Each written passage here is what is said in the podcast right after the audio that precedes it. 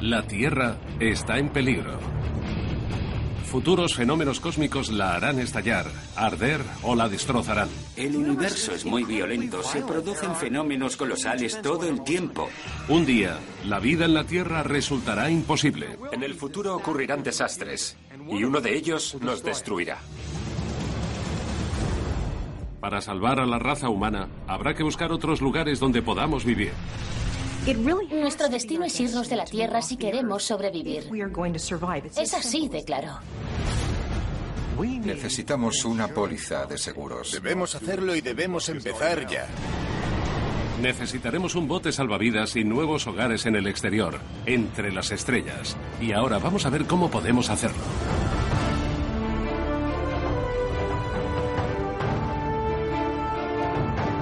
La historia del universo. Nuestro viaje a las estrellas. La Tierra, por lo que se sabe hasta el momento, es el único planeta con vida del universo. La Tierra es un entorno ideal para la vida. Todo lo relativo a nuestro cuerpo, nuestra biología y nuestra química ha evolucionado aquí, en la Tierra. Estamos en la nave espacial perfecta. Pero este planeta perfecto se desplaza por un campo de minas cósmico. Cada treinta millones de años, más o menos, la Tierra experimenta un desastre natural o cósmico tan inmenso que se extinguen millones de seres vivos. Y estos fenómenos de extinción suelen acabar con la especie dominante. Y en la actualidad, esa especie somos nosotros. Es cierto que en un caso de extinción, los grandes y los poderosos son los que se exterminan, desaparecen. Si se produce una extinción sobre la Tierra, los seres humanos somos vulnerables. Entramos en la categoría de grandes y poderosos. La única forma de que la raza humana sobreviva a la extinción global es diseminar nuestros genes por otros planetas. No tenemos alternativa. Es la ley de la evolución, de la geología y de la física. La alternativa es la muerte y la extinción. Tendríamos que construir una nave espacial inmensa, capaz de cruzar el espacio interestelar y colonizar mundos distantes alrededor de otras estrellas.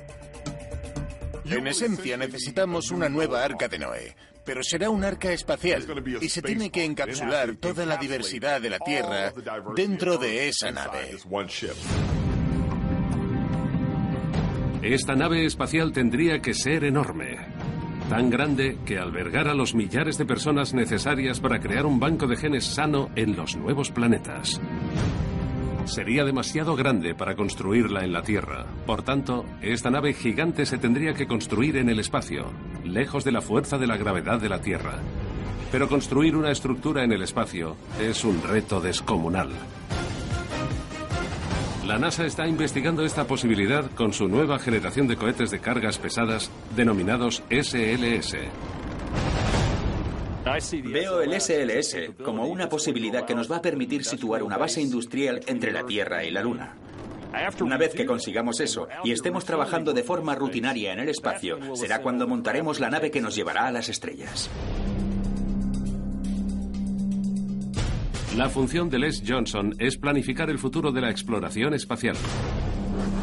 Hoy está contemplando un lanzamiento de prueba de un modelo de S L S a escala uno veinte.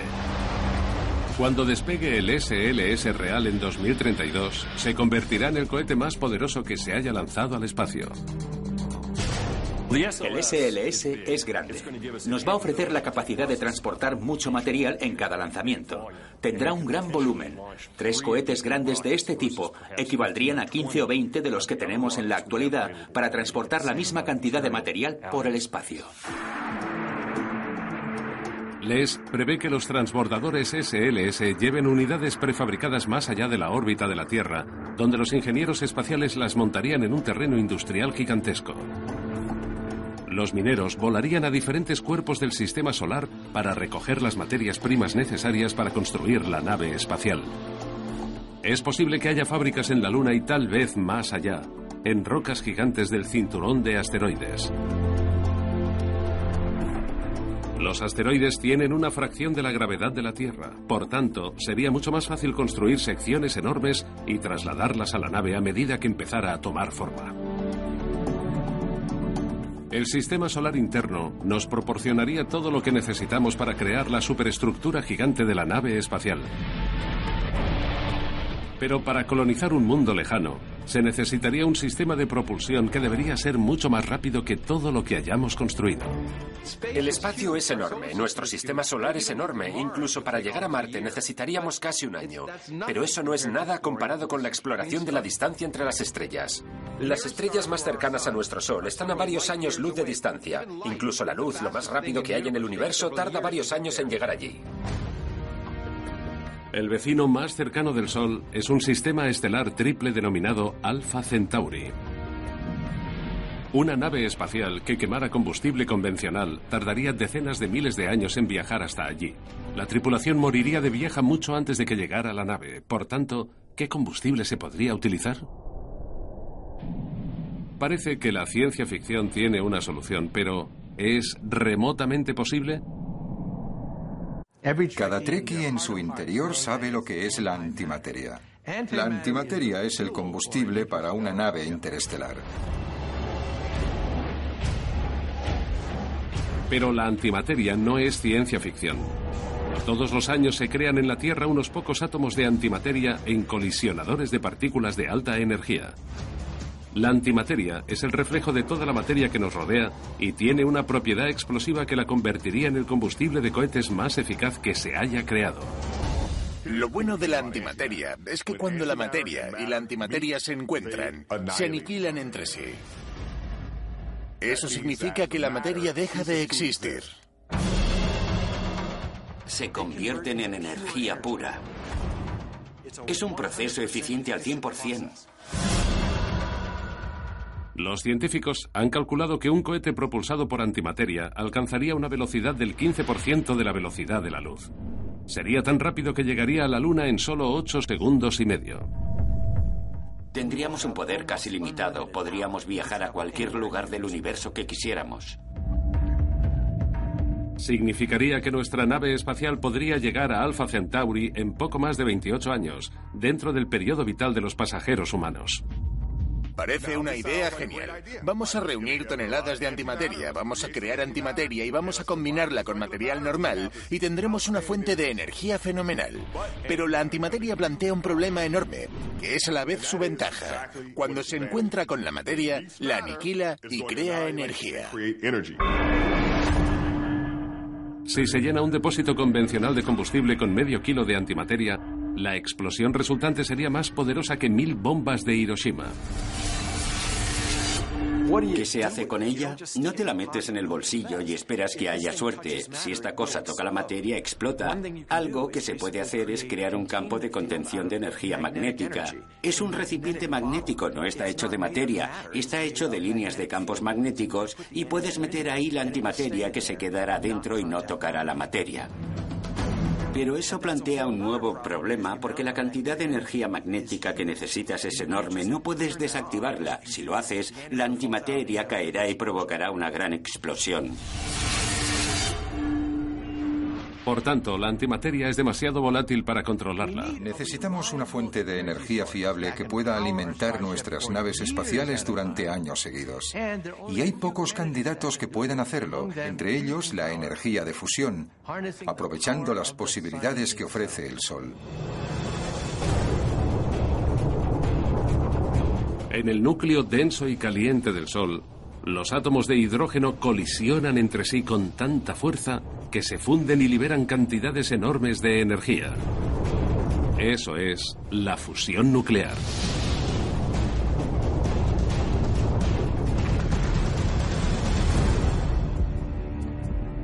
Para los viajes espaciales, queremos reducirla a miniatura, meterla en una nave y utilizarla como red de energía y como sistema de propulsión para explorar el espacio lejano.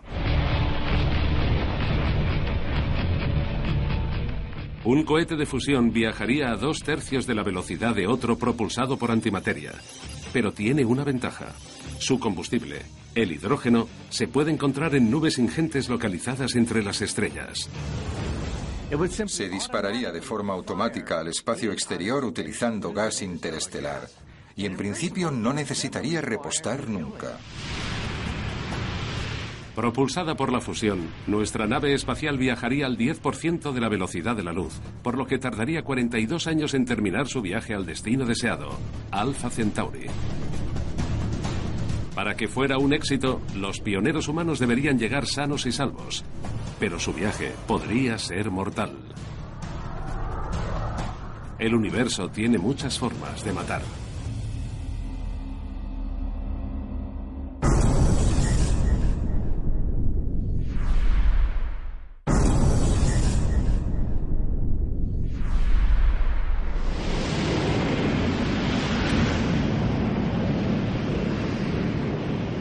Dentro de una nave espacial gigante propulsada por cohetes de fusión, miles de pioneros humanos han emprendido una misión sin retorno para colonizar un planeta distante. Puede parecer ficción, pero un día será un viaje que tendremos que hacer. Es inevitable que abandonemos el planeta. Tendremos que hacerlo para sobrevivir como especie.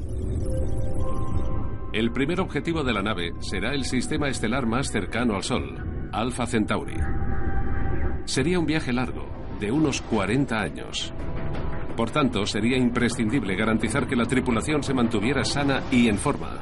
Pero no sería fácil. Cuando sales al espacio, al cuerpo humano le pasan muchas cosas. En cuanto te vuelves ingrávido, tienes la sensación de tener la cabeza cargada. Te sientes mareado y te pueden entrar náuseas.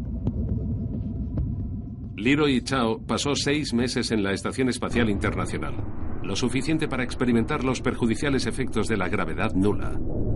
Los huesos no notan ningún impacto, por tanto tu cuerpo decide que ya no los necesita y empieza a desmineralizarlos. Y los músculos se atrofian de manera natural y muy rápida debido a la falta de uso. El cuerpo humano ha evolucionado para vivir con la gravedad de la Tierra. Sin ella, los huesos pierden el dos por ciento de su masa cada mes que pasan en el espacio. El sistema cardiovascular también sufre. Se acumulan los líquidos del organismo y aumenta la frecuencia cardíaca y la tensión arterial. El ejercicio físico de resistencia ayuda a reducir los síntomas. Tenemos dos horas de ejercicio diarias en la estación espacial para mantener activo nuestro sistema cardiovascular. El ejercicio puede retrasar este peligroso proceso de desgaste. Pero un viaje de cuarenta y dos años a Alpha Centauri sin gravedad sería mortal. Es evidente que necesitamos una solución permanente a la falta de gravedad. No hay nada que nos impida crear gravedad artificial en un futuro cercano.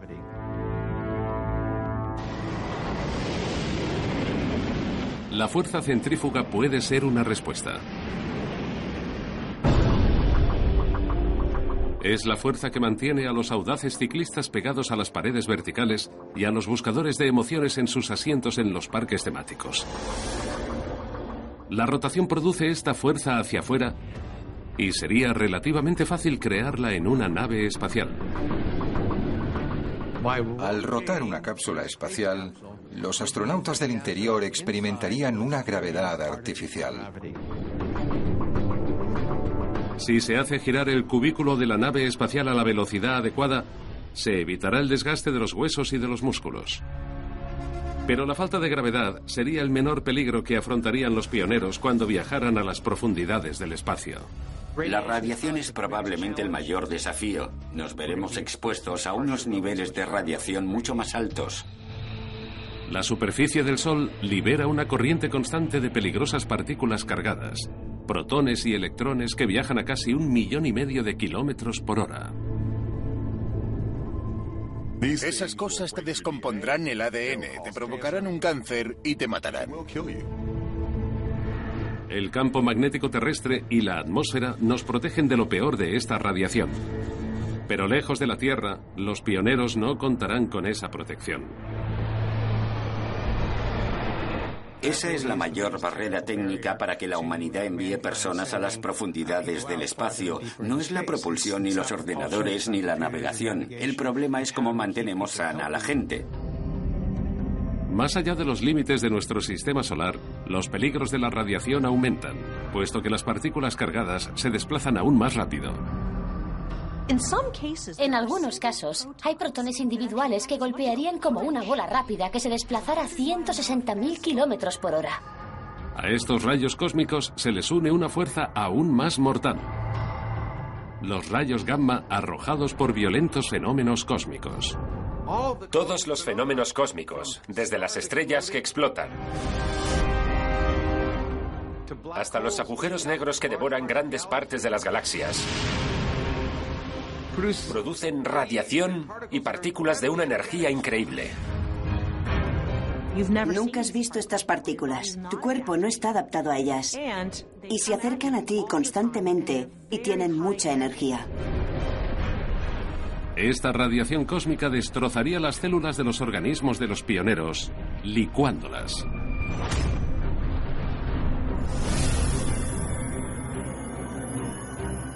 Su única esperanza sería protegerlas de algún modo. En la ciencia ficción, las naves espaciales crean un escudo magnético protector similar al campo magnético que protege a la Tierra. Pero en la realidad, se necesitaría una cantidad ingente de energía para mantenerlo, y como cualquier aparato eléctrico, podría fallar con facilidad. La opción más segura sería recubrir la nave con una gruesa capa de algún protector físico. La protección no es un problema sencillo, no es cuestión de poner un montón de plomo ni nada parecido. De hecho, si haces algo así, verás que absorbe la radiación y la vuelve a emitir de una forma más peligrosa. Los metales no sirven. Pero los científicos han descubierto una alternativa genial. Una de las mayores protecciones contra los rayos gamma es algo sencillo: el agua. Además, es algo que debes llevar contigo cuando sales al espacio interestelar. Los átomos de hidrógeno del agua absorben partículas de gran energía y en un volumen suficiente, el agua también puede bloquear los rayos gamma. El cubículo de nuestra nave espacial podría tener un recubrimiento exterior grueso lleno del agua de la nave y encima de este, un segundo recubrimiento lleno de las provisiones de hidrógeno de la nave para los motores de fusión. Ahora los astronautas estarían a salvo de las enfermedades por radiación y con la gravedad artificial sus cuerpos estarían fuertes. Pero, ¿qué pasaría con su salud mental? Uno de los mayores desafíos de la gente que sale al espacio es la propia gente. Coger a unas personas, meterlas en una lata en un entorno muy peligroso, hacer que se entiendan durante meses o años y que sobrevivan al viaje, va a ser un reto enorme. Sabemos que las personas que van en submarinos se someten a pruebas minuciosas y esos submarinos realizan misiones que no duran años, desde luego. Las posibilidades de iniciar una nueva civilización se verían muy reducidas si la tripulación estuviera sumida en el caos o sufriera trastornos mentales. Sería útil que toda la tripulación estuviera inconsciente. Una posibilidad que de nuevo existe en la ciencia ficción es que la gente permanezca dormida la mayor parte del viaje. ¿Podríamos poner a la gente en un coma inducido y luego despertarla a tiempo para cumplir su misión científica?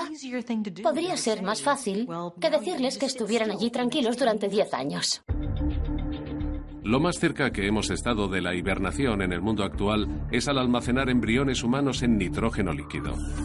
Pero, ¿podría salvarse la raza humana con una nave espacial de embriones almacenados? Por los enormes obstáculos que supone el viaje espacial, algunas personas han propuesto la idea de no enviar seres humanos al espacio, sino embriones o esperma y óvulos. En teoría, podríamos transportar embriones congelados por las vastas distancias del espacio y no habría necesidad de llevar alimentos ni complejos sistemas de soporte vital. Podrían soportar los rigores del viaje espacial y de la ingravidez, pero ¿cómo se volverían sociables? Si dejas solo a un bebé en un lugar, no sabrá leer, no podrá sobrevivir. Somos muy dependientes, somos seres sociales. Habría que crear robots inteligentes para que criaran a los embriones y les enseñaran lo que significa ser humano. Es concebible que quizá dentro de cien años tengamos robots niñeras que lleven incorporadas las leyes de la interacción social. ¿Podría un robot criar a un niño? ¿O la consecuencia sería que olvidaríamos lo que significa ser humano? Criar embriones humanos puede ser un riesgo demasiado alto.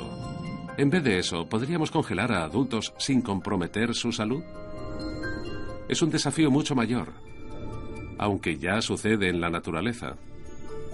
Muchos animales de la Tierra hibernan cuando las condiciones son malas. En algunos casos pueden permanecer en ese estado durante mucho tiempo.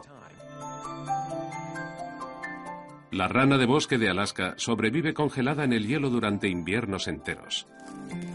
A temperaturas bajo cero, su metabolismo se ralentiza y se desactiva.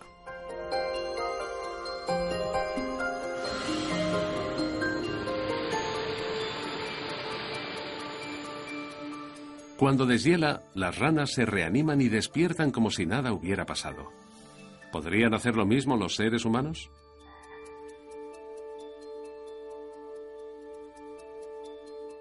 Cuando congelas a alguien vivo, se forman cristales de hielo que empiezan a extenderse y que descomponen las células, convirtiéndolas en una papilla. Entonces, ¿cómo sobreviven las ranas? La respuesta es que tienen un anticongelante en la sangre, que es la glucosa. Aunque su entorno sea hielo sólido, en su interior las células son líquidas. El problema de los seres humanos es que esa cantidad de anticongelante nos mataría.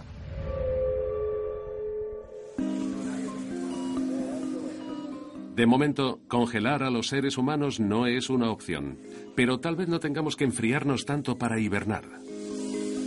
En Pittsburgh, los cirujanos han desarrollado una técnica pionera. Utilizan solución salina refrigerada para reducir rápidamente la temperatura corporal de los pacientes a unos grados sobre cero. A esa temperatura se detiene la actividad celular.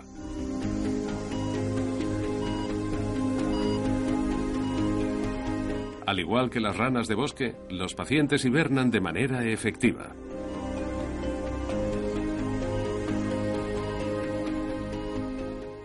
En los quirófanos podemos enfriar a las personas y someterlas a un coma artificial durante un rato. Parece una buena posibilidad y, como todo, vale la pena investigarlo. Ya sea congelando embriones o sometiendo a los pacientes a un sueño profundo y frío, la hibernación puede ser el mejor método para mantener con vida a los pioneros en el largo viaje a Alpha Centauri. Pero ¿y si llegan allí y no encuentran un lugar similar a la Tierra?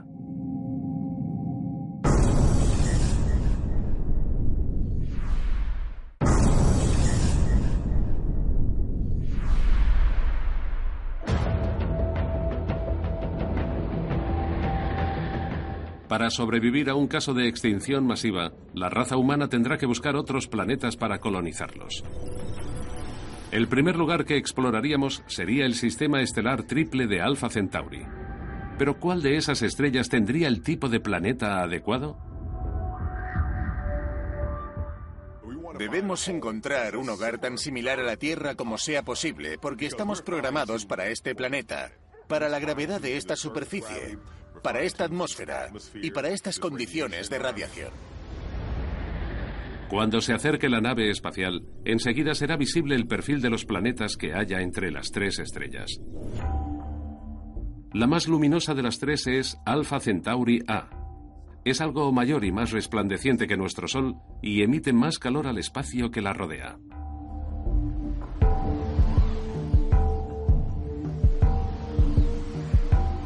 Su vecina más fría y de menor tamaño, Alpha Centauri B, está tan cerca que la gravedad atrae a las dos estrellas hacia una órbita binaria lenta y ancha que rota una vez cada ochenta años. Esto no es una buena noticia para los pioneros a bordo de la nave. Los planetas rara vez forman órbitas estables alrededor de sistemas binarios anchos. Por tanto, existen pocas posibilidades de encontrar un lugar donde establecerse cerca de estas dos estrellas. Pero la tercera estrella ofrece esperanzas. Próxima Centauri es una enana roja o estrella enana tipo M, demasiado pequeña y tenue para verla desde la Tierra a simple vista. Aún así, los astrónomos han encontrado planetas parecidos a la Tierra alrededor de ese tipo de estrellas por toda la Vía Láctea. Estamos descubriendo que las enanas rojas son ideales por una serie de motivos. En particular, parece que están llenas de planetas del tamaño de la Tierra. Los astrónomos ya han descubierto un planeta del tamaño de la Tierra alrededor de Próxima Centauri. Orbita demasiado cerca de la estrella para permitir la vida humana. Pero existe una sólida posibilidad de que haya planetas semejantes que lo permitan. Si miramos el cielo por la noche y contemplamos las estrellas enanas tipo M más cercanas, como Próxima Centauri, veremos un sistema de tres a seis planetas muy pequeños, en órbitas muy compactas, lo que significa periodos orbitales de solo unos días. Es muy posible que Próxima Centauri albergue un planeta rocoso ideal para la vida, con una atmósfera densa, océanos líquidos templados y una sólida magnetosfera para protegerlo. El refugio perfecto para que la raza humana establezca su nuevo hogar. Pero, ¿y si encontramos un planeta que no sea tan perfecto? Demasiado frío, quizá con demasiada gravedad, o tal vez con una atmósfera inapropiada. Estamos programados genéticamente para prosperar en el planeta Tierra con una cantidad determinada de oxígeno, de dióxido de carbono y de gravedad. Sin embargo, una vez que aterricemos en un planeta lejano, tendremos que cambiar nuestro cuerpo para que podamos prosperar en diferentes entornos. Tendremos que ser capaces de diseñarnos, de evolucionar de una forma rápida. Eso puede implicar que tomemos genes de otras formas de vida que nos faciliten propiedades necesarias. Esa puede ser la mejor solución. Los científicos han investigado para buscar los genes que nos ayudarían a sobrevivir en el espacio. Y es posible que los hayan encontrado en una criatura del tamaño de un grano de arena. Ahora mismo en la NASA estamos haciendo experimentos en animales diminutos denominados tardígrados. Los tardígrados son resistentes. Pueden sobrevivir en una escala de temperaturas que van del punto de congelación al punto de ebullición. Pueden vivir sin alimento ni agua durante una década o más. Y lo fundamental, cuando la radiación daña su A D N, se repara solo. Algo diminuto y microscópico puede sobrevivir a una radiación que mataría a una manada de elefantes. De algún modo, el A D N sabe repararse solo. Intentamos averiguar cómo podemos modificar el A D N humano para conseguir lo mismo. Algún día, el A D N de estas criaturas diminutas puede permitirnos pisar un planeta azotado por la radiación de su estrella principal. Y los ajustes genéticos pueden darnos muchas más claves que nos permitirían colonizar una gran cantidad de mundos extraterrestres hostiles. Si el planeta tiene un campo gravitatorio mayor, es posible que tengamos que aumentar la fuerza de nuestros huesos y de nuestros músculos para que no nos desplomemos cada vez que caminemos por la superficie de un planeta mayor.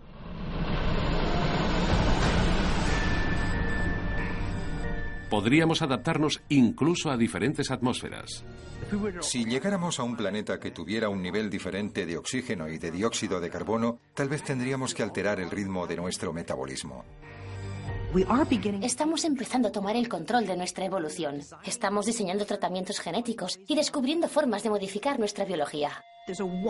Existe una posibilidad maravillosa de tomar el control de nuestro destino y llevarnos hasta las estrellas. ¿Quién sabe qué aspecto tendrá el futuro astronauta? Pero estoy convencido de que no será ni como tú, ni como yo.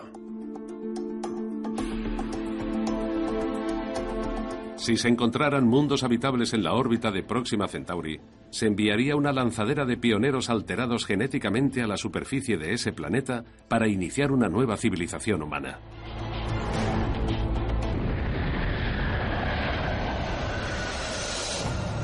Pero luego la nave espacial tendría que avanzar para buscar mundos aún más distantes. La tripulación se podría someter a una hibernación, pero seguiría deteriorándose con el paso de los años. Tendrían que ir más rápido, acercarse más a la velocidad de la luz.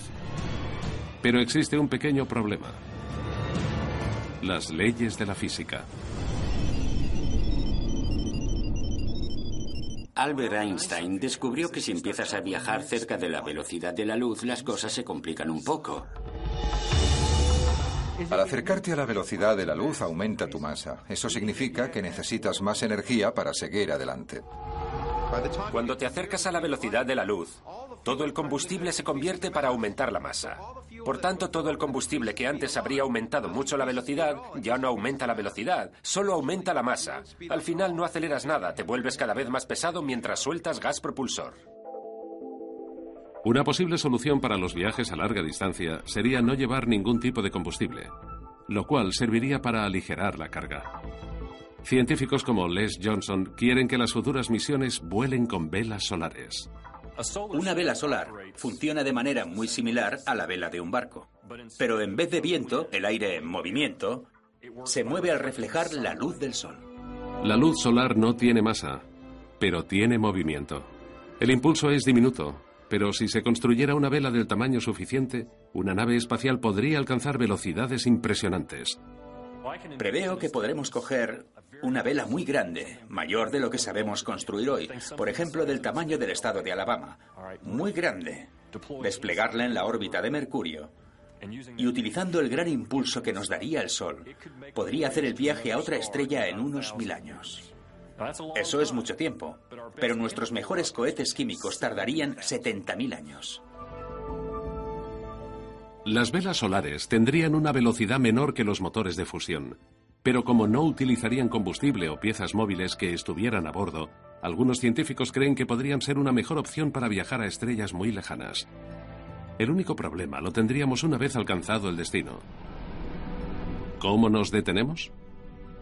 Se necesita luz que proceda de otro lugar para detener la nave. Se necesita tanta energía para reducir como para acelerar. Por tanto, superamos la dificultad práctica de llevar combustible, pero tenemos otros problemas que se deben solucionar. Ninguno de ellos hace que sea imposible, solo hacen que sea muy poco práctico. La física no nos deja viajar a través del espacio a las velocidades que necesitamos. Pero existe una posibilidad que puede permitirnos atravesar el hiperespacio para llegar a planetas lejanos mucho más rápido. Einstein nos mostró que el espacio puede extenderse más rápido que la velocidad de la luz. El espacio y el tiempo no son la nada. Hay una sustancia en ellos como un tejido, por así decirlo. Y se puede estirar y se puede doblar. En la ciencia ficción, los viajeros galácticos manipulan el tejido del espacio-tiempo mediante impulsos de deformación y cruzan el cosmos en minutos, no en milenios. Imaginemos que estamos en una habitación donde hay una alfombra y tenemos que llegar al otro lado de la habitación. Podemos coger la alfombra, ir doblándola, acercarla a nosotros y luego pisar la alfombra doblada y dejar que se desdoble detrás de nosotros. Así nos habremos desplazado por la habitación muy rápido. Se necesitaría una cantidad ingente de energía para deformar el espacio entre uno mismo y su destino. Mucha más energía de la que nunca podremos generar. Pero la física moderna dice que el impulso de deformación es posible si se deforma el espacio que rodea a la nave. Sabemos que el espacio se dilata y que también se puede contraer. Por tanto, si tienes una nave y contraes el espacio delante de ti y lo extiendes detrás de ti, puedes crear una burbuja de deformación. Y se ha demostrado teóricamente que te puedes desplazar a una velocidad hasta diez veces superior a la de la luz. Este impulso de deformación de nueva generación crea una onda en el espacio-tiempo que viaja más rápido que la velocidad de la luz. Arrastraría la nave consigo, igual que un surfista que se sube a una ola. Los matemáticos han estudiado los números y un impulso de deformación de nueva generación funciona sobre el papel. Ahora, la NASA quiere probarlo en el laboratorio. ¿Es imposible? ¿Es plausible? Creo que estamos en el estadio de empezar a pensar que tenemos algunas posibilidades. Veamos si podemos hacer investigaciones científicas que validen las matemáticas y la física. Harold White está planificando un futuro experimento para ver si puede deformar el espacio a escala microscópica. Espera concentrar energía en un único punto del espacio y luego medir el avance de la luz láser que lo cruce. Si la luz finaliza el viaje más rápido de lo normal, habrá deformado el espacio-tiempo con éxito. Todo el mundo me pregunta, ¿cuándo estará listo esto para salir en una nave espacial? Pero antes tenemos que hacer muchos experimentos científicos. Acabamos de empezar a examinar esta cuestión. Si funciona, será increíble, pero si no funciona, habremos aprendido algo interesante sobre las matemáticas, la ciencia y el funcionamiento del universo. Un impulso de deformación propulsaría una nave a Próxima Centauri en solo cinco meses. Y a las cincuenta estrellas que están más allá en solo unos años.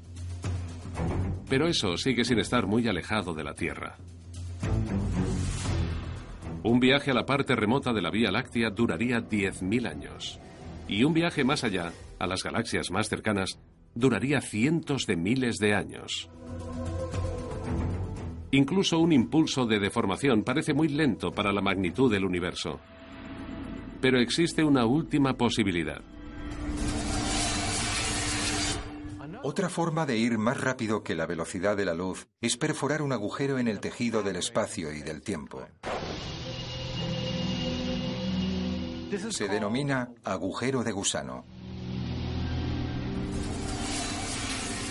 Un agujero de gusano es un túnel teórico, una rasgadura a través del espacio-tiempo que conecta dos puntos distantes. Se crea mediante concentraciones enormes de la masa que deforma el espacio-tiempo. Pensemos en el espejo de Alicia. Metes la mano por el espejo y vas a parar al otro lado de la galaxia. Si nuestra nave espacial pudiera entrar en ese atajo cósmico, recorrería miles de años luz en un instante. Solo hay un problema. Los astrónomos no han visto nunca uno e intentar crearlo sería fatídico. Para doblar el espacio en un extremo del agujero de gusano y hacer un túnel, habría que producir enormes cantidades de masa. Pero la masa es atractiva y podemos demostrar que si solo tenemos masa normal, cualquier extremo del agujero de gusano se desplomará para formar un agujero negro en menos tiempo del que se tardaría en atravesar el agujero de gusano. No creo que los agujeros de gusano vayan a funcionar nunca como medio de transporte, pero suele pasar que la gente que dice que algo no puede ocurrir en la ciencia acaba equivocándose. Así que lo retiro. Creo que es improbable, pero quizá suceda. Los impulsos de deformación y los agujeros de gusano son sueños lejanos. Por ahora, la fusión es el combustible más probable para propulsarnos hasta las estrellas. Pero una nave espacial gigante puede tardar millones de años en colonizar suficientes planetas para garantizar nuestra supervivencia. La única forma de viajar más rápido utilizando la fusión consistiría en hacer nuestra nave espacial mucho más pequeña, tanto que no habría sitio dentro para las personas. ¿Puede perdurar la raza humana sin seres humanos?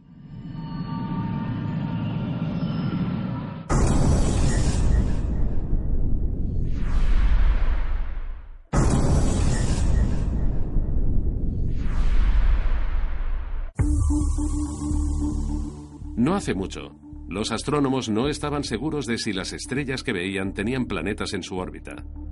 Tal vez el Sol era único. Y la Tierra era el único planeta habitable de la Vía Láctea. Pero en los veinte últimos años, los científicos han desvelado una verdad asombrosa. Parece que una gran parte de las estrellas de la galaxia tienen planetas y, de hecho, muchas de esas estrellas tienen múltiples planetas. Estos exoplanetas varían de tamaño, de planetas gigantes gaseosos mayores que Júpiter a mundos rocosos similares a la Tierra. Y están por todas partes. Nuestro planeta Tierra no es único, ni siquiera es inusual. Hay toneladas, montones, agrupaciones, si se quiere, de planetas parecidos a la Tierra que están revoloteando alrededor de otras estrellas. Es probable que algunas estrellas tengan múltiples tierras en su órbita. Así de comunes son los planetas parecidos a la Tierra.